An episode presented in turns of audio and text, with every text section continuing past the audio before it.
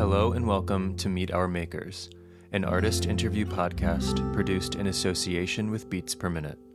I'm your host, Jeremy J. Facette. On this episode, we get to meet actor and singer, songwriter, multi instrumentalist Caleb Landry Jones. Caleb is probably best known as an actor. He's been in everything from Get Out to Three Billboards Outside Ebbing, Missouri. He was even in the Twin Peaks revival, The Return. Um, but he is also a pretty accomplished and eclectic musician. And in this chat, we talk quite a bit about his most recent album, Gadzooks Volume 2, which is a sequel to his Volume 1 from last year. And we do get into his film career, especially in how it ties in with his music career. We talk about how his love of both film and music kind of started in his childhood and how that has manifested throughout his life, how his relationship with these two realms has changed and altered over time. We talk about the foundational films in his life, like Tim Burton's Batman or Kubrick's A Clockwork Orange. And we even get into a few hot takes in our discussion of contemporary cinema. So look forward to that. Caleb spoke to me with candor, humility, and warmth, and it was a really good time, and I think you'll enjoy it. So thank you for listening. This is me meeting Caleb Landry Jones. Oh no, thank you, man. Um, yeah, I really, I really appreciate you. Giving uh, me a taking- spot to sell my album. Well, Yeah, whatever We're exactly. doing here.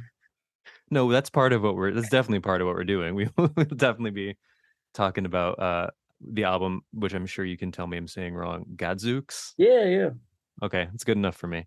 So uh we'll get I there. don't in know if you minute, ever but, uh, watched uh, Gomer Pyle or anything like that, but no. he'd he'd say Gadzooks, you know. Oh, is, is that where that's from? I think that's where I remember it from. All right. I typed it into Google to make sure it wasn't anything offensive. I know, right? You got to be careful. know it was. Yeah, especially these days. yeah. But uh, Alright. typing it in and seeing that there was a store, uh, I think a music store or something like that called Gadzooks, and Oh, I don't remember where in America, but I think a few places. I thought, well, that that's fitting though. Hopefully, yeah, yeah. Well, maybe it wasn't. a- Maybe it was a toy store. I can't remember. also kind of fitting though. Well, thank you for uh, thank you for coming in. I appreciate it. How are you uh how are you doing today?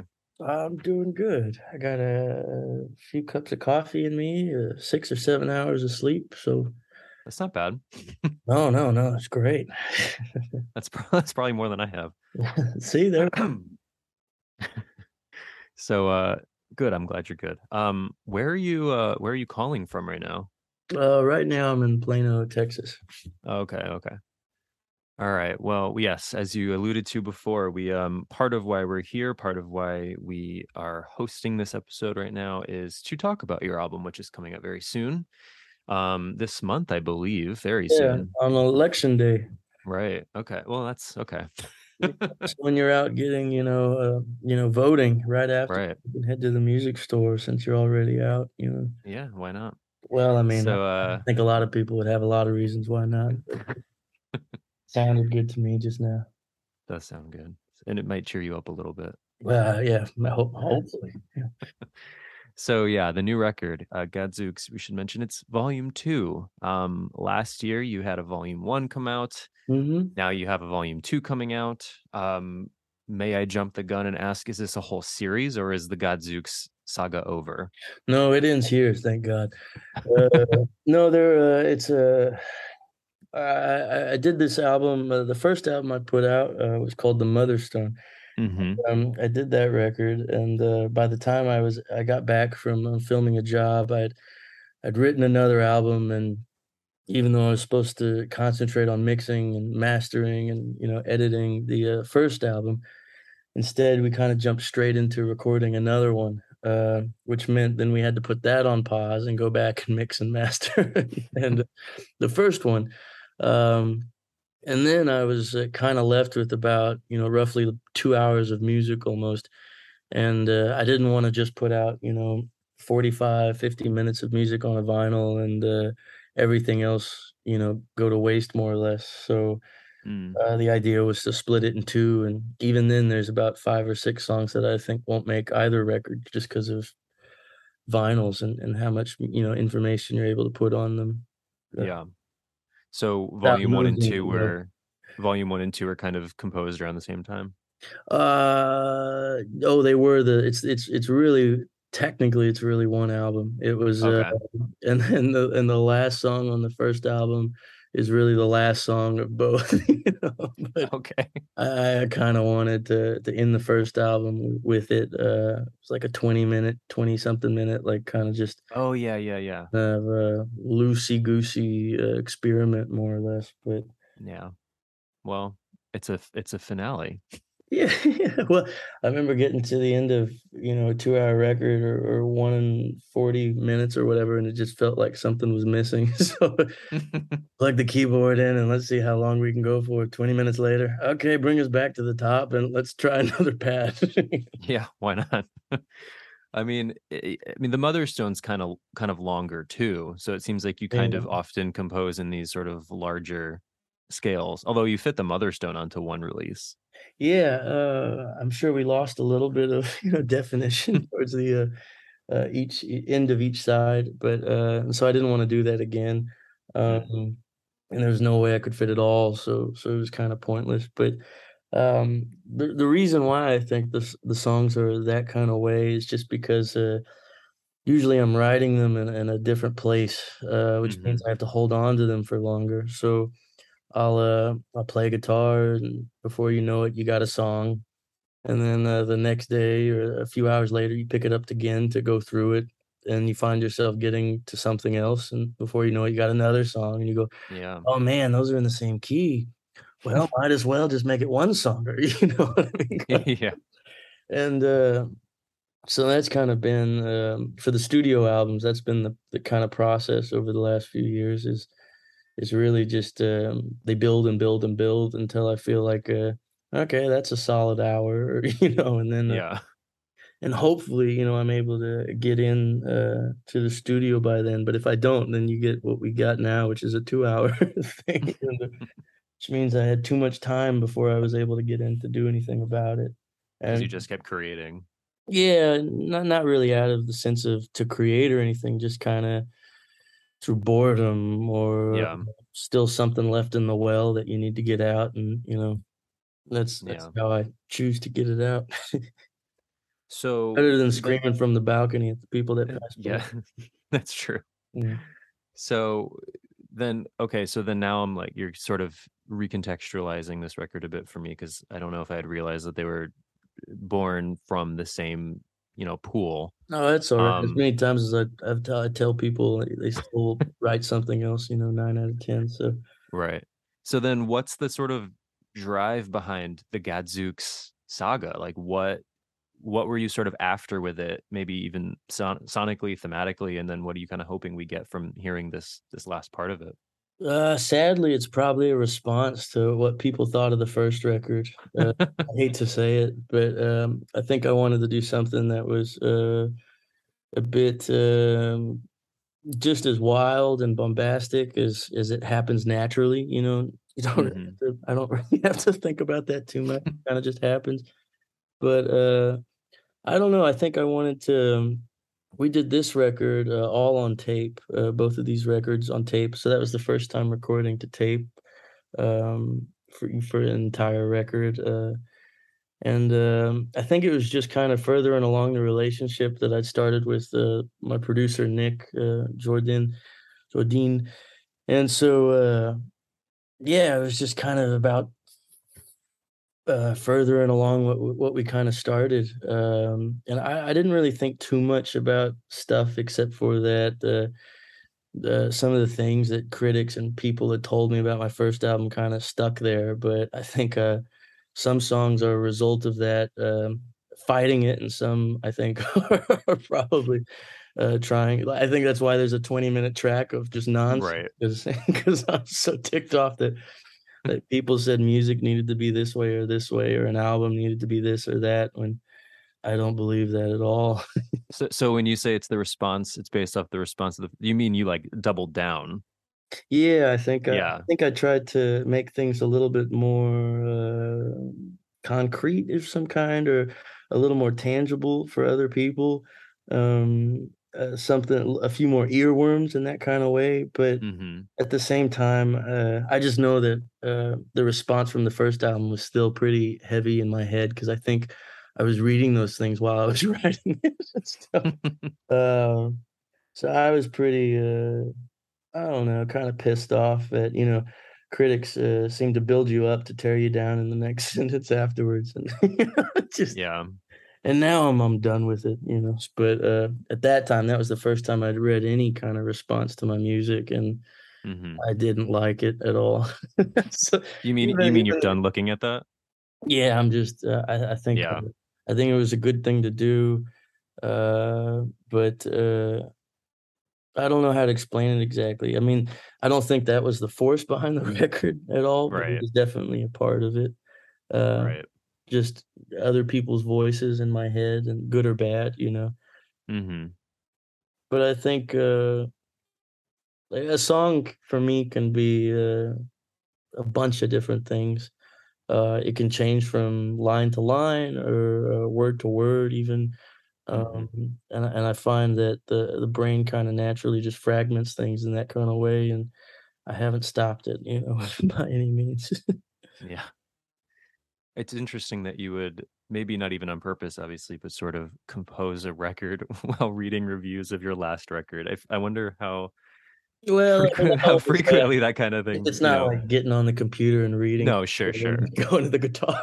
But just that they con- coincided at all is sort of interesting. Yeah, and I was I was on the I was on a film, uh, director was Miguel Sapochnik, this film Finch, and and I was in the middle hmm of, you know, playing a robot with Tom Hanks, and and so I I have no idea why I needed to make and write an album while I was trying to be a robot, but, uh Maybe to tap back into humanity. I don't know. Maybe. Well, the whole thing of the movie was, uh, kind of, uh, yeah, about the soul and about, uh, personality and and the fact that he builds this robot, but he can't, you know, he can't control what it is because he gave it a mind of its own. Mm, So, of course, the robot asks too many questions and is insensitive sometimes and, uh, shoots for more than he can, you know, uh, than he can get, and and I I don't know, but I know there was a lot of stuff that just felt kinda left over that I wasn't able to put into the film because the character, you know, wasn't like that or or didn't have, and I think, hmm uh, music was the place to put everything else that was left over that I couldn't get out, like it usually is. Yeah. I mean, I've I've I've read I read somewhere that probably another interview with with you somewhere else that they uh that, that you very often are sort of bringing an instrument to set and sort of always sort of No, no, no, I never bring an instrument to s you never do. No, no, that's what I mean by you talk to people and then, you know, I podcasts are good because you know I maybe I'm misquoting. I mean, I don't even remember where I Yeah, it, but yeah, that you're I probably thought. not.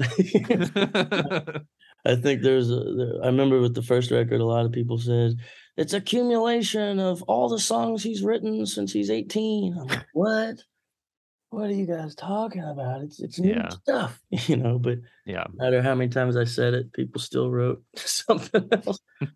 But no, I I don't, uh in fact, on that film, I didn't bring an instrument to the film because I had so much work to do trying to be Mm. a robot I thought bringing an instrument would get in the way, but I think it was about 2 or 3 weeks into to starting or whatever, I went to a pawn shop, got a guitar just because I was left back at the hotel, uh, you know, with a lot of things left over and nothing to do with it. hmm Uh, and I felt like I was kinda just being bad to myself if I didn't, uh or being bad to the project even.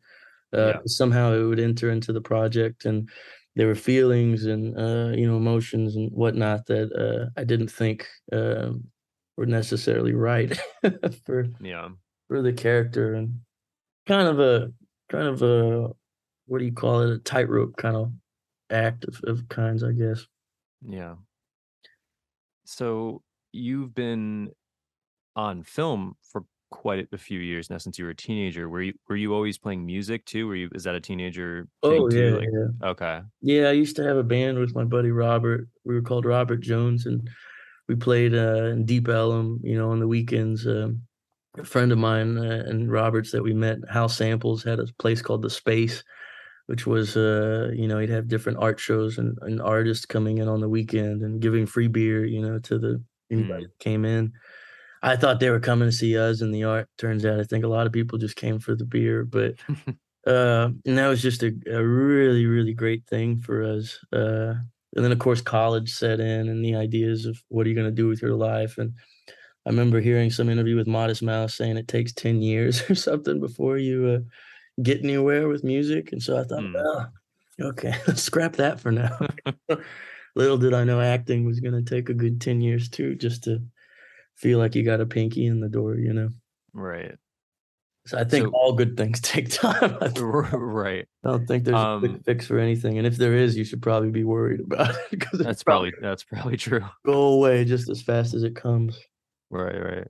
I know. Yeah, no, it's it's risky to take anything like that for granted. um, so I would imagine if you were interested in getting into acting in some way, that there were people who sort of were formative to you in that realm are there are there music equivalents of that like who who really sort of formed you when you were young and like coming into loving music yeah i mean uh to be completely frank i think uh, keith green uh was an artist a christian artist that i liked as a child uh and I think at about my mom was telling me, I thought it was eight, but my mom was telling me a few days ago she thinks I was like five or six I think when I heard Sergeant Pepper's, and that really mm. uh, really blew my mind. Um, and then you know uh, after that, it was you know people like uh, Stevie Ray Vaughan or uh, in my dad's truck, you know, or uh, Hank Williams, you know. Mm. Um, but I think I think the uh, the thing I identified most was you know that Sergeant Pepper's album because I I, would never heard anything like that. I didn't know you could play with the uh, the feelings that they were introducing for me, which were scary, uh, exciting, um, kind of this just wild mix of of stuff I didn't know was allowed. yeah. No. Yeah. And uh, my mom, she's like, "You heard it then." Oh my gosh! You know, I'm going. oh, no, no, it was great. you know, it, was, it really helped me. You know, but yeah, you don't understand. This was a good thing. yeah but i mean there's there's so many artists uh it's it's hard to really say you know yeah. But, uh you know cat stevens played a big part at 15 or simon and garfunkel you know at, yeah. at 16 to to dc talk uh, another christian band when i was probably like 12 uh to then getting into bands like radiohead uh, then getting into other more esoteric like zappa or you know uh but to be honest, I probably still listen to most of the music I did when I was 16, 17, you know, T Rex talking. Yeah, I feel like I kind of do that too. I think a lot of us do that. Yeah, and and uh sometimes I'll come across something like uh like a Zappa or something later in life, you know, and mm-hmm. it does the same thing for me that some of these guys did at 16, 17. But it's pretty rare I find, you know, that or Randy Newman, you know, or someone like that. Uh yeah that I'd never really given the time of day to until maybe like eight years ago or something. And then I go, whoa, whoa, whoa, whoa. yeah. Or, or I remember being like 20 or 21 and finding Harry Nilsson kind of all over again since I'd seen, um, what was that movie with Tom Hanks and Meg Ryan? you know, like, uh, Am I going to embarrass myself by guessing it's You've Got Mail? No, you're correct. Yeah. You, okay. You know, Chappelle. Uh, but yeah, I mean, you know, it's just there, there's so many of them, man. It's it's it is yeah. tough, and I do think it's important probably not to have too many influences, but sure. I think at 15, 14, 13, 16, 17, I think you're just soaking up as much as you can. And uh and to be honest, the more I do it myself, the less I'm really listening to anybody else. not because uh just because of time, I think, you know, you spend eight hours, 14 hours in a day making music. You don't leave wanting to, you know, necessarily turn on the radio. Right. Uh, no, that make that makes sense. Yeah. I mean, okay, so before before I move on to uh lapsing into talking about some of your your your film side of your of your life, um I usually when I when I'm about to interview someone I will ask people in the uh the beats per minute the website i work for Oh, um i ask that i ask them sort of hey i'm interviewing you know xyz who want what do you want to know and sometimes i take their questions so i felt Oh, before i yeah, move on to your film absolutely. yeah so before i move on to your film one of my colleagues. What kind of drawers do I wear? Or no no one asks that what really side of the bread that I put my butter on? um Those would be good ones, but ne- i'll ask the i'll ask the next person i talk to those two questions and i will attribute it to you yeah, yeah, I hope that. No, no, no, don't do that. i won't i won't i won't I'm not be Um, talking to someone serious, you know. um, so the question I got from a writer friend of mine was uh, he wanted to know if you consider if he he likes your music and your film and he likes you know there's a connect he thinks there's a connection there so his question is do you consider your music psychedelic and No. whether you do or don't yeah, no. uh no you don't okay and then so then what constitutes to you like psychedelic music When I think of psychedelic music, I guess I'm thinking of my 16 year old self. I always thought of like 13 floor elevator, something with a theremin, you know. um, uh, yeah, more like uh, I don't know. I, I guess that's the band that comes to mind really when I think of psychedelic music, uh, Hmm. Which is you know some kind of version of rock and roll, but just a little something wilder, a little, a little more of a cowlick, you know. But um, yeah, I find it very funny that uh, the music I make, uh, the images that I make sometimes, uh, drawings, you know, everybody thinks, you know, everybody's trying to figure out the drug, you know. I just find it really sad yeah right that it all comes down to drugs and it must not have anything to do with imagination or uh, just Mm, you or, you know, or the things you see in your head or hear in Yeah. your head. Uh, so that kind of drives me a little nuts, you know. A Mhm. Casio keyboard's got a good 100, 200, you know, you know, sounds on there. it's hard not to get psychedelic if you if you use just five, six of them. I suppose. No, and, and I think everything I, I do is pretty natural to to just how it happens. Uh, I'm uh, I used to believe that everything had to be perfect and uh, that it was all about the structure. And I think when I reached about 16, 17 and started getting into the idea of Dada and things like that, Mhm. uh, it kind of opened up a, lot to me. And uh, when I started recording music myself and writing music my, by myself, and I found that the mistakes uh, were usually the things I liked most about what I was doing. And it was about how to incorporate those mistakes. And there really was no such thing as a mistake. Uh, anytime, like in my home recordings, if I if I miss a note that I'm trying to go to or something like that, and I don't get it, I'll find a way to make it work, whether it's by going rah rah rah rah Oh yeah. rah and wait till another measure and then come back in on the right note or Yep. whatever it is. And I find it very freeing. Uh, and I also find that that through that, uh, through unconscious work and, and just going by, uh, you know, um, by uh, you know what you feel at in the moment uh sometimes it's so much more truthful and honest to what you are going through and to who you are at the moment rather than trying to cultivate some kind of version of yourself that you want others to see you i, I hate this and Yeah.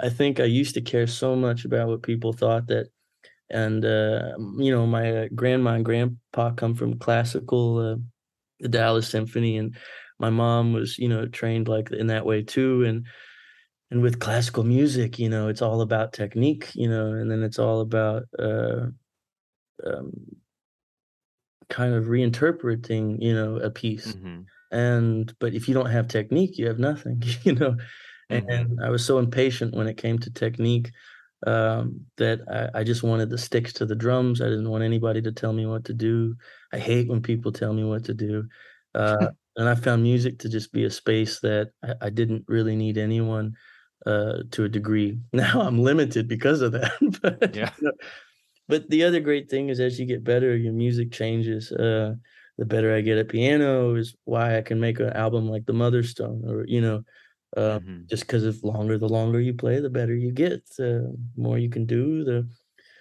the more ideas you can entertain, uh, the less time it takes to do it, the more efficient you can become. And and I and I and I like that uh, with gr- the growth uh, of an instrument comes the growth of kind of songs that you make. Uh, yeah. And when I look, listen back to what I was doing, it's like 17, 18. It's all folk music and really, uh, really, really deeply influenced by Dylan. You know, I was obsessed with Bob Dylan and the idea of what he did with a story and uh, like Bob Dylan's 115th Dream or something like that, you know, and mm. you've got, you know, you just got so much of a mix of, of, of time frames, you know, and, and, different centuries in one story, you know, and, and, it can all exist on the same street if he wants. And yeah. it really blew my mind. And, and also to be able to talk about, you know, but he's someone that, that I think spoke very clearly and you understand very clearly what he means and yet there's also a mysticism because he combines so many things and and i think uh, that that really really did something you know to me um, but of course at the time all i could do was kind of emulate it uh, yeah. kind of imitate it more or less uh, and I, I, sometimes i think imitation is is key to being able to find your own voice as well i think i'm still finding those things and uh, it just so happens that the Beatles, the English accent. It was the only way I could do harmonies for the longest time. You know, and if, I wanted a five, six, seven, you know, part, you know, harmony, I, you know, I found the accent, you know, uh, if I didn't make the R's harsh and things like that, you know, I got away with it. It just sounded better to me. And uh, so I, I think, and I think bands like the Brian Jonestown Massacre made me feel a little better about that, you know, too. you know or Sting, you know, or something like that, or or even the Kinks, you know. Uh, I love how uh, Ray Davies, you know, fluctuates between voices. I've just never, I've never realized I did it so much until I read other people talking about what I do that I realized, oh yeah, I guess I do. I guess they do change pretty quick. I guess there are a lot of parts in the song. Hmm. I guess things don't come back, you know, sometimes. But that's what I love. yeah. And it just feels like uh, if you don't do those things and you're not being true to yourself in some way. So yeah, I mean, I, I've, I've, I'm also a musician very differently than than you, but I am finding myself just sort of nodding over here, like, yeah, yeah, yep, that's right. Yeah, like I was talking to a buddy of mine. He's got a band, Johnny Capri. Um, a good friend of mine, John Cook, and we were talking about, you know, he was saying he was gonna write a song a week, you know. And I was mm-hmm. going, That's great, man, you can do that and everything. And and I was going, if you can't, you know, just start a song and record it, even if you don't know how it ends. And he's like, oh man, my brain doesn't work that way. And I'm like, oh yeah, that's right. My brain doesn't work the way your brain works either, you know. I can't sit down for an hour and perfect a song and get it exactly how I want to then record it because it always feels stale by that point for me. You know, well, mm-hmm. well, he's really good at that, and and he needs to do that, and and that's great too. You know.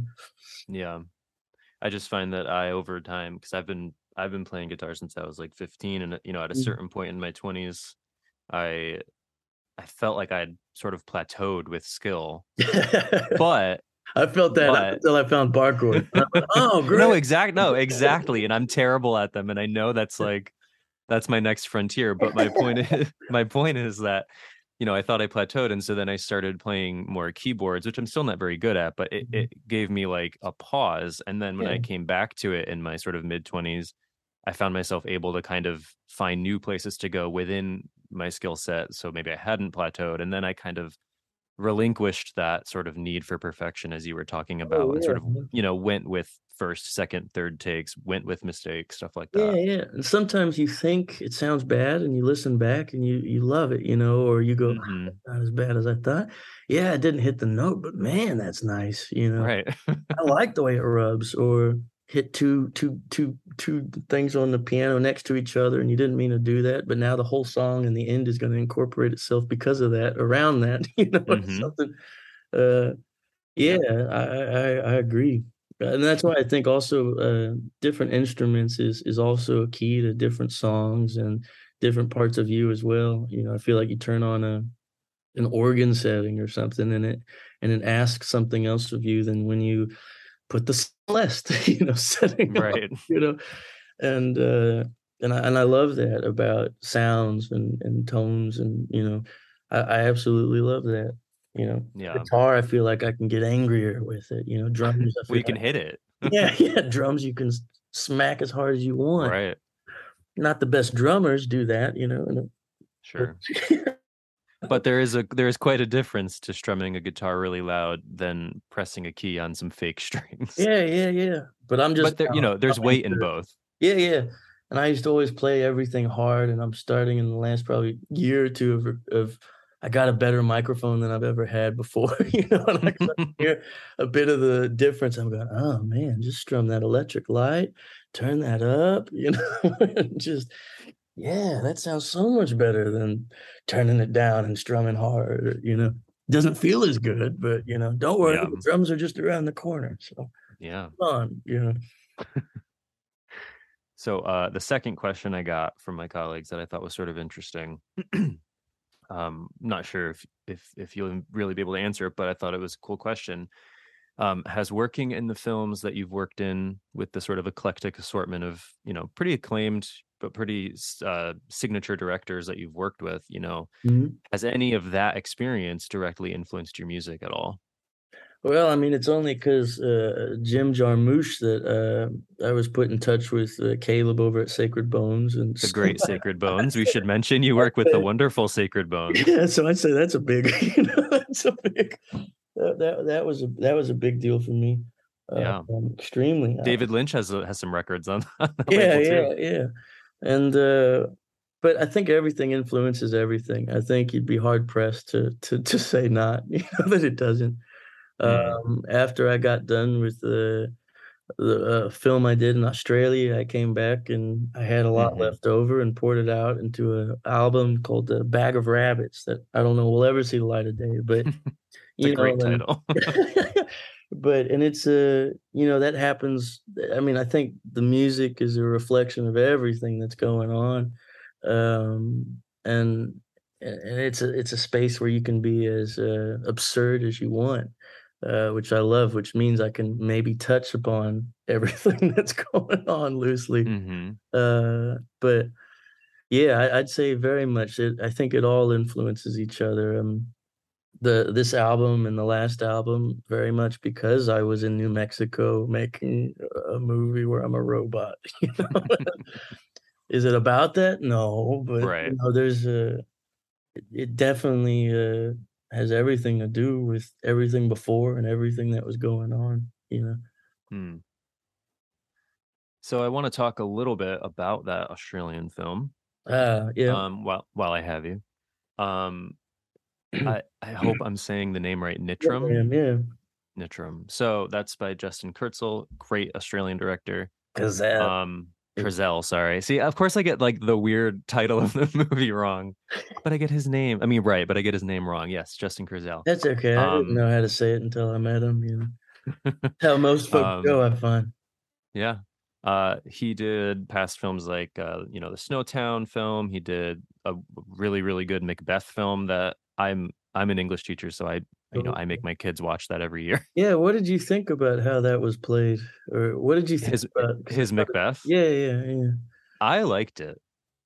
As like an English teacher who, you know, has taught and read Macbeth many times. Um, I've seen a few of the older versions. Uh, I don't know. I, I liked I like his in general, I like his sense of place Yeah, and of mood. And I feel like it does a little bit of gentle sort of recontextualizing with some of the characters, especially with Lady Macbeth, that I found that for me worked. I did. I did like that very much uh, as well. And I think and I think Marion Cotillard was a very good Lady Macbeth. yeah, I mean, she's always a very good everything. Right, Mm, Right. It's tough to find her being bad. It's true. So you worked with Justin Hmm. Kurzel on Nitram. You also worked alongside some pretty heavy hitters in, you know, Australian yeah, cinema like absolutely. Essie Davis and in cinema. you know Judy David. Yeah, the cinema, not even Australian cinema. yeah. Um yeah, don't so- don't limit it there, man. You know. no, it's true. They are they are I mean, they're stars. it's fine. We can admit it. Yes, I should admit it. Um so yeah, so Nitram great pretty Judy dark. Davis. What? The great Judy Davis. great yes, the Judy great Judy Davis. Davis, Yeah. Um, so Nitram, pretty dark film.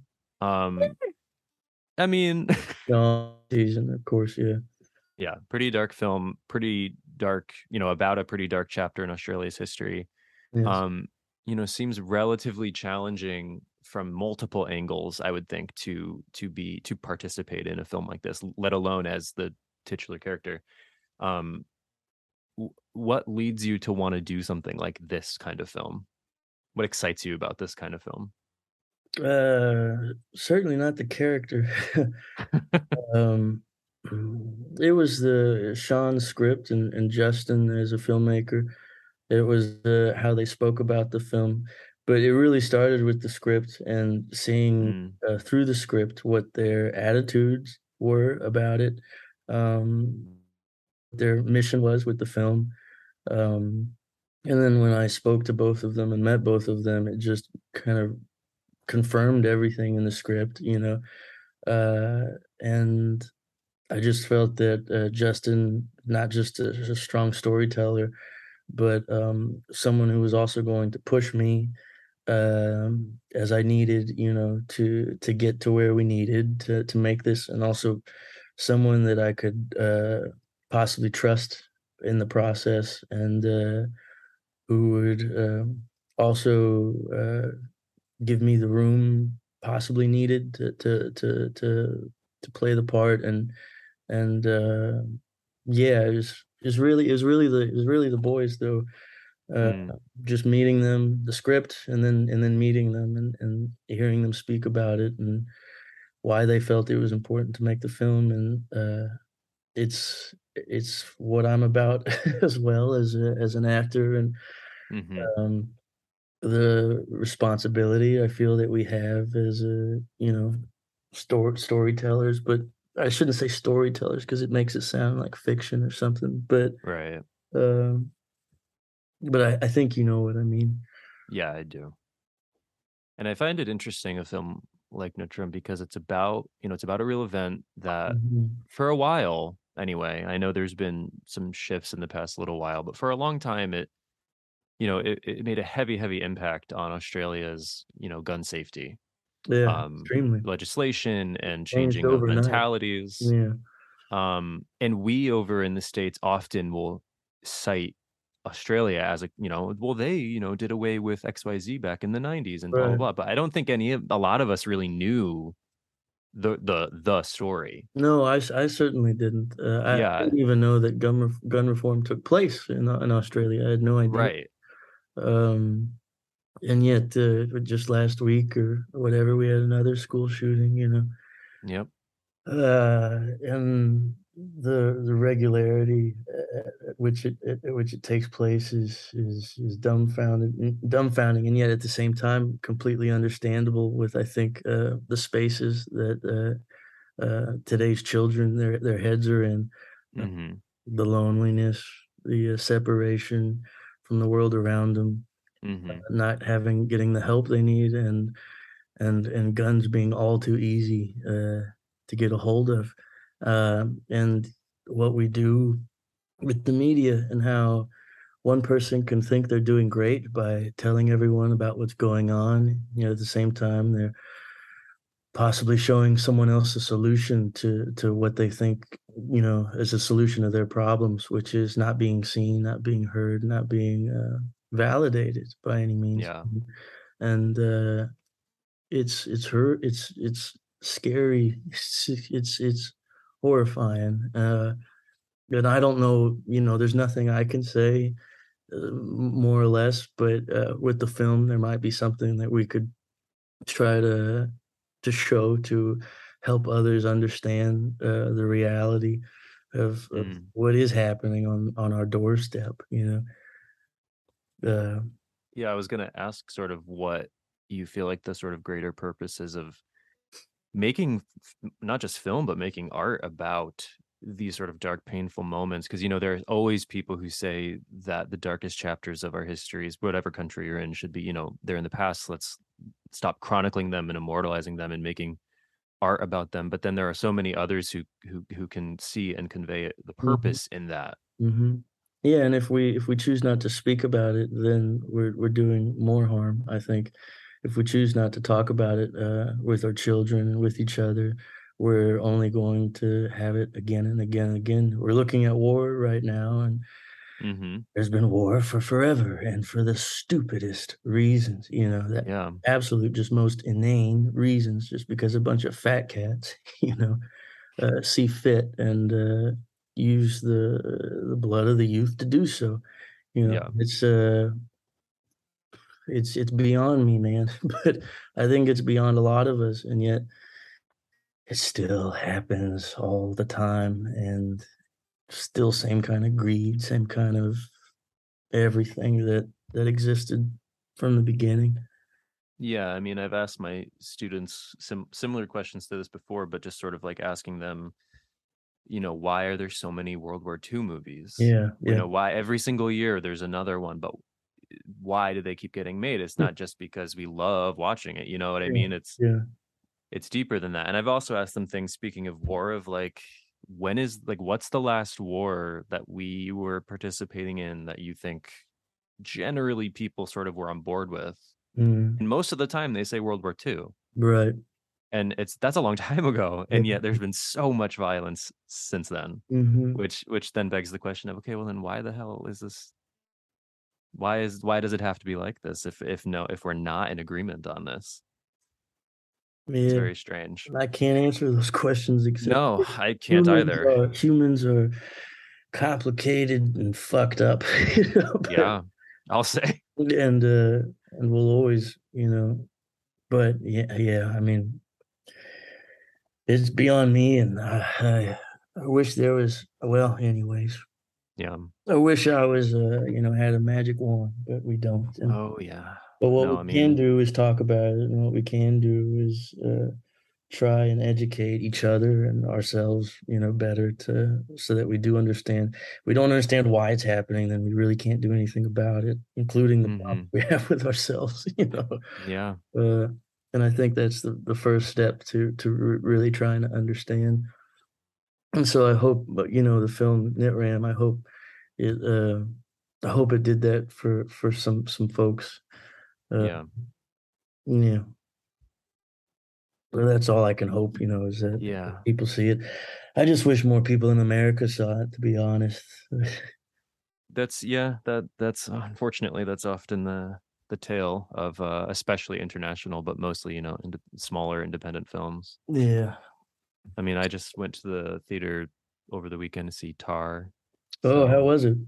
It was good. It was. I mean, I'm a huge, huge Cate Blanchett person. I just saw her waving her hands around. I'm going, eh, is that? Mm, yeah.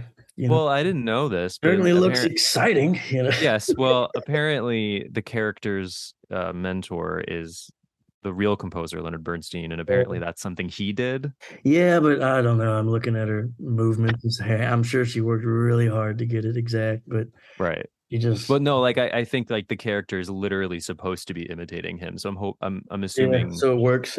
I guess it works. I don't know, but it was. I mean, she was she was great. I, I'm. Well, my mom's fan, dying so- dying to see it.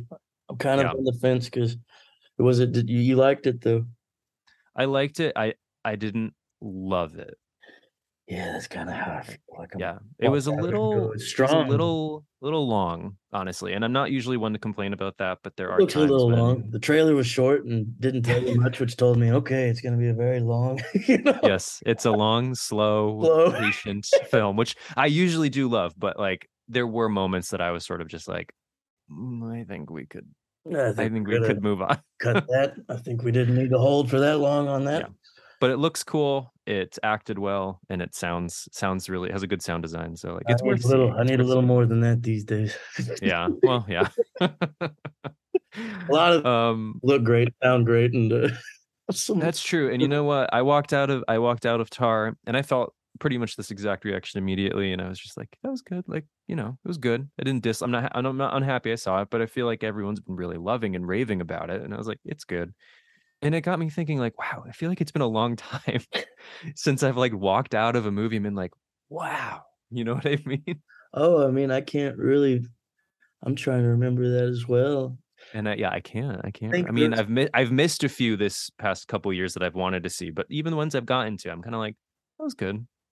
But see, I'm a big like uh, you know, 20s, 30s. You know, I'm I'm really I, I love old old films, 40s, 50s, and I find those are also uh, ones from across the pond. You know, whether Right, right. Japanese or or German or Italian. You know, I find that man, they were making some great films back then. I just don't know you know, but I, I think the market is so different. I think people Yeah, yeah. so different. I think at the same time, I think if we had an Antoni today, Antonioni today, I think it would still register with people, uh, Yeah. very much so. But you know, do we have do we have do we have I mean, I I'm sure you have modern working directors that you do enjoy. I do as well. But Oh, no, yeah, I yeah, but yeah. I'm not sure, but I'm not sure we do. Well, I mean, I just I, I don't know. Like I love Paul Thomas Anderson, uh, The Sure. Master, and um, The Phantom Thread both had me crying my eyes out at the end. But Mm, some reason I didn't see the new one, and I, I don't really know why. But I didn't know, either. like, but I didn't, and, and I have no idea why. Because he's been, uh, I guess, one of the American filmmakers that's done that to me. Uh, you know, in the last ten years. But yeah. but yeah, I mean, uh, I mean, I'm a big Kelly Reichardt fan. I like that sort of yeah. minimalism Mhm. sometimes, but but yeah, it's I just been a go back to the old people, and I'm going, Yeah. man, you know, like Bergman or whoever, you know, and I'm going hmm Kurosawa, and I'm going, now these, you know, now there's somebody with something, you know, to, There's a movie. there's someone who knows what they're doing, you know, and, and, and really understands the craft, and you know, Mm, doesn't just have a lot of talented people around them, you know, to, to yeah. tell them what's going to work or not. Yeah. No, I shouldn't be so harsh. I'm just, I think I'm such a cinephile that, uh, that yeah, there have been so many incredible films that, you know, maybe we'll look back in 30 years or something and go, wow, that Tar film was really Yeah. you know, you know. Yeah. And same thing with pop of today. You know, I really wonder how much of that 30 years from now I'll listen and be like, man, Dua Lupa, Dia Lupa, whatever her name is, she was great, you know. or- Harley Rae Jepsen. I don't know. at the moment, it's not happening, you know. yeah. Well, maybe do you? I mean, you weren't around in the 40s and 50s. Do you wonder maybe if that is how it works? Like, oh, I think that take- is. I think that like like maybe when that you know when uh what's Oh, a good think, example Yeah, like Fellini came out and you, ah, right we don't need that. What was that? All that. like. L'Avventura comes out and ev- not everyone's loving it. Yeah, yeah. That guy needs to get a real job, you know. and you know, this many years later, going, oh my gosh, master class in cinema. yeah, I mean, I could see that happening to to Paul Thomas Anderson movies down the line. Not that they're not beloved now, but like Yeah, only grow only growing in stature. The credit he did. you know? Yeah, But I could see them even growing more in stature. yeah, I I can too. And I just think that's sort of how we work. That way, yeah, yeah. Um, so do you know you mentioned you like the old old films. Can you? I don't know if you can. Can you remember like the first one or two films that really you saw and just like unlocked something in you and sort of made you realize, wow, like f- like this is what film can do. Uh, when I was really little, like really, really little, uh, we had our first television and we had a, a VHS of It's a Wonderful Life. Oh, We put that in, and I thought we had a black and white TV for the longest time. I thought all movies were black and white until I learned that, you know, we just uh, it was either we didn't have a color TV or it was just a black and white film, and you know, I can't remember which one it was, but I think it was just that the film was black and white and the film, the TV was a color TV, but that movie made a, a big impression on me. Just if I think, um, you know, it felt like a, a film that was about real things. Uh, it was uh, about humanity. Um, mhm. I felt that some of the, yeah, some of the ways uh, the characters behaved were, you know, uh, whether it was hot dog or you know, it was just something about it re- reminded me of to some degree to how things are, you know, or I Mhm. don't know. Um, I don't know that that movie. I think made a big impact, but I think the biggest one was probably Tim Burton's uh, Batman, 1989. Oh, nice. Um, I think I was like four years old, or I was in preschool, so I must have been like three or something. And I'll never forget uh, watching that film and and the opening sequence and and the music and uh, you know that opening sequence where it's like you're driving uh, in a car or Mm. something and you don't know where you're going and then you pull out and you realize you're you just did the Batman symbol, you know. And, and I remember going, whoa. And then that that first line of the you know, kind of thing of the guy and you know, Keaton coming in, you know, little old Keaton coming in. and I just thought, and the guys, the bad guys looked, you know, gross and, you know, had, you know, Yep. skin looked dirty and their nails were dirty. And, and it was this Gothic architecture that I had never seen before and gargoyles and, you know, really tall, tall, tall buildings. And, and there was just something about it. And then of course, Nicholson and, and this whole character of the Joker, and I was Mhm. just blown. You know, I think to this day it gives me, you know, I just think, man, what a masterpiece. you know? and then the follow up I thought was great, but I wasn't allowed to watch it for a while just because of a few scenes that were sensual, uh, Mm. and sexual, and uh, I think. Uh, Vicki Vale spends the night or something like that, and so my mom didn't want me to watch it. But but yeah, that uh, Tim Burton's Batman really, really uh, did a number on it. Was I think it was the equivalent to Sergeant Pepper's. you know, it was also something that was just exciting, Yeah. scary. Uh, it was something familiar, and yet it was also something new. Um, yeah, but then I think uh, I don't think that happened to me again until I was about 16, 17, and I saw Clockwork Orange. I was six. uh, I watched Clockwork Orange with my mom, Weird. um, no, I mean it was the only way Maybe it wasn't. let me watch it. I think she's a great mother for uh, a letting me watch it because I just I don't know why, but I saw the cover and I, I think I even stole it from the store. I put a oh, good. might have put a different tag on it so I could afford it or something. but I don't know why. But the, the the picture just I had to I had to see that film Yeah. and that truly uh, kind of started my love for movies. Uh, it was it wasn't until then that I realized uh, uh, a director like a like a great author, you know, uh, like a Fitzgerald or somebody, you know, that I could really look into everything that was Mm. that I was seeing, that I was experiencing, and that there was a reason for everything. And I found that just to be it relieved me a lot in in a way. And after I watched Kubrick for the next, I think, three years, I just everything I saw was through what I thought was a lens. You know, I was looking at everything. How would you shoot that? How would you? you know? Right. And I was, of course, in a symmetry because of that stuff. And then I got away from that and started thinking, ah, but it's better to break it up, isn't it? And what is composition? And you know, I Fuck the rule of thirds. well, no, no, I disagree. No, no, don't, don't, don't, don't, think the don't. rule of thirds uh, comedy, uh, air of music. I think it works, and I agree. yeah, yeah. I think you can't get away from it. uh, but um, I mean, but I think there are other rules too. That, that yes, and you need to break it sometimes, and sometimes it's good that it it goes into you know what is it twelve or something, twelve bars instead, or well, anyways, Mm. but something non-divisible by three. But I think the Beatles knew exactly what they were doing. Mm. you, you- know, uh, but then sometimes the rule of two, I think, is is is just as important. But anyways, but uh, yeah. So I, I guess I guess Kubrick was the one who did it at sixteen, and and then uh, I had a roommate, uh, this guy Noah Urias, and we were living together for a year, and, and he turned me on to um, he turned me on to Italian cinema. He turned me on to French cinema, you know, new wave, and he turned me on to. I just didn't know any of it existed, you know, and uh, Yeah. and then that just furthered everything that I'd already been obsessed about since Kubrick. Shouts out to Noah. What's that? Shout out to Noah. Oh, Noe? Yeah, Yeah. yeah. No, he really uh, showed me that he just he'd just come out of uh, film school and he was a Mm. screenwriter, and so um, he had you know I'd never I didn't know what Criterion Collection was or anything like that, and and so uh, I was just eating up all of all of the movies that he had, you know. Yeah. And, uh, and it was kind of uh, a year after that that I realized I needed to go to LA to, you know, I wasn't going to be able to afford film school.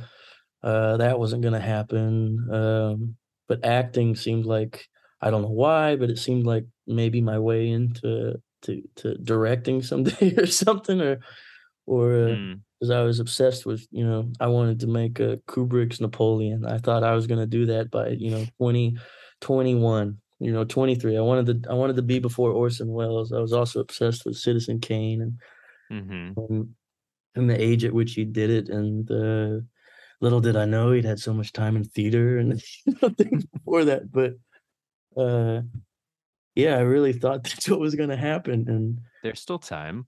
well, no, I think uh, Spielberg, between Spielberg and, and some of the others, I think someone else was going to do that. I think uh, Ridley Scott's already done it. Uh, Okay. I don't know if it's Kubrick's Napoleon, but I got to tell you, I won't be in line for that one. But I think Ridley's lost it. But you know, I think those last two movies were just horrible. I actually don't think I saw them, so I can't agree. The last duel was like a a, a bad. Oh, yeah, I did- I did not see the last duel. Yeah, it was like I'm going. Nobody in the cinema has seen Rashomon. They don't know that he's just copying. Sometimes being a cinephile gets us in trouble, though. yeah, yeah, yeah, it does. But it was interesting. After that film, I, I talked to two people that, that that saw the film, and I said, "So, what did you guys make of the ending? Did you guys think she she wanted that to happen? That she she wanted that, or no?"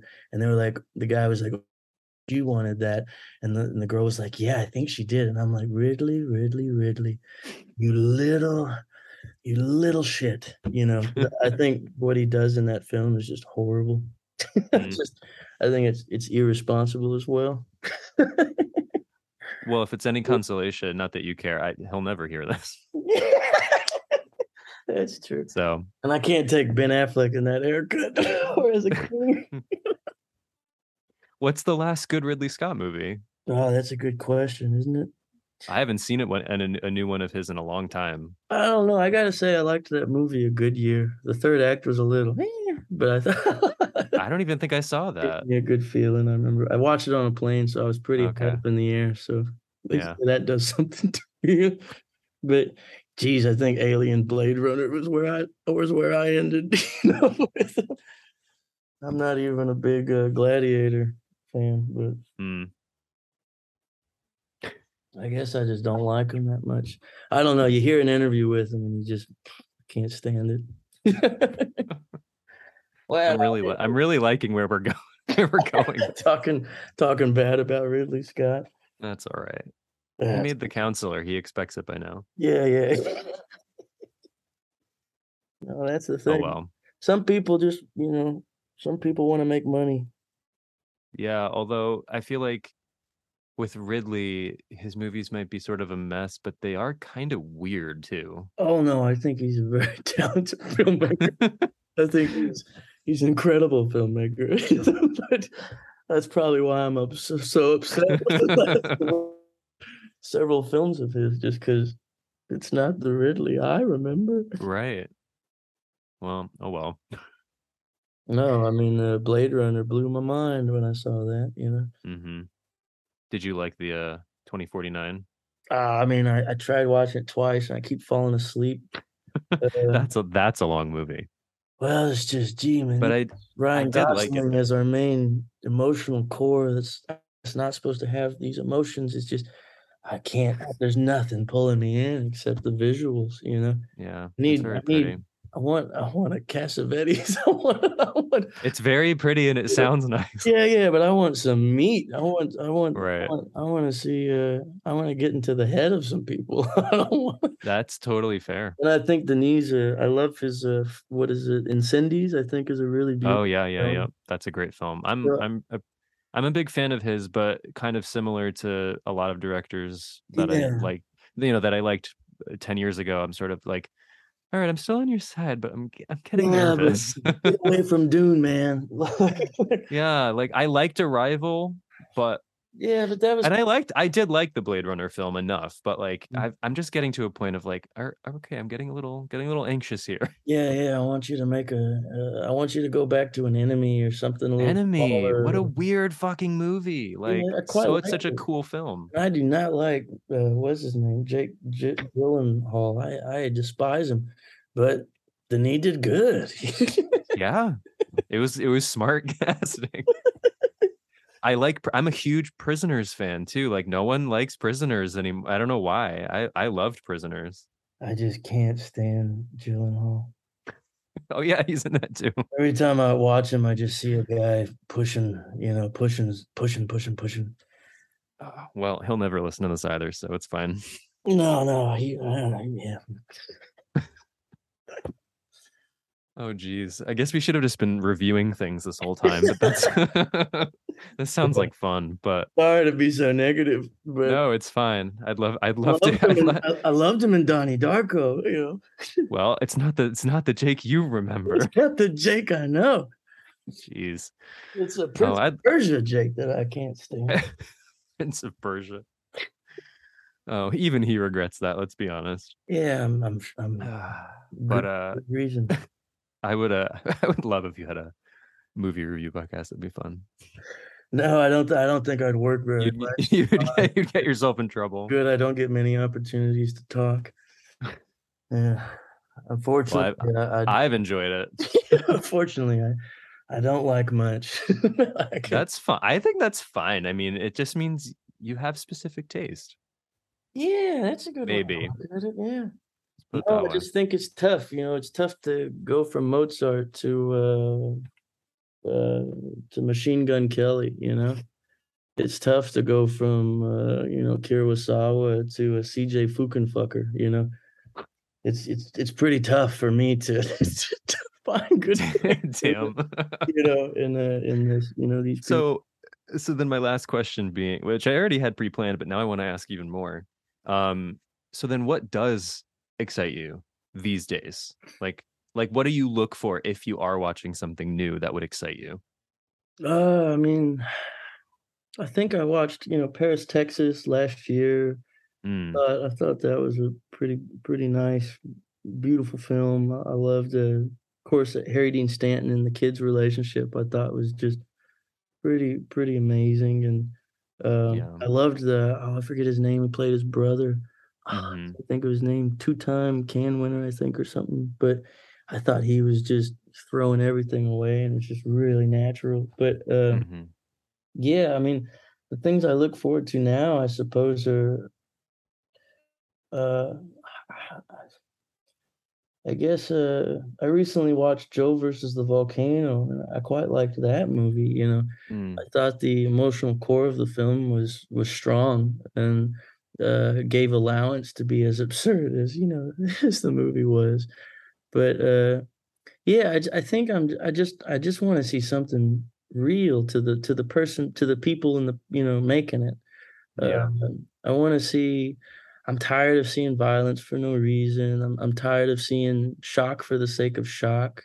You know, mhm. I love I love Michael Haneke. You know, I think uh, Yeah. despite what some people say, I think there's a lot of love in in some kind of strange way in his films. Um, but then I, I see a movie like The Pianist, and I don't need the shot, wide shot of her cutting her vagina with a razor.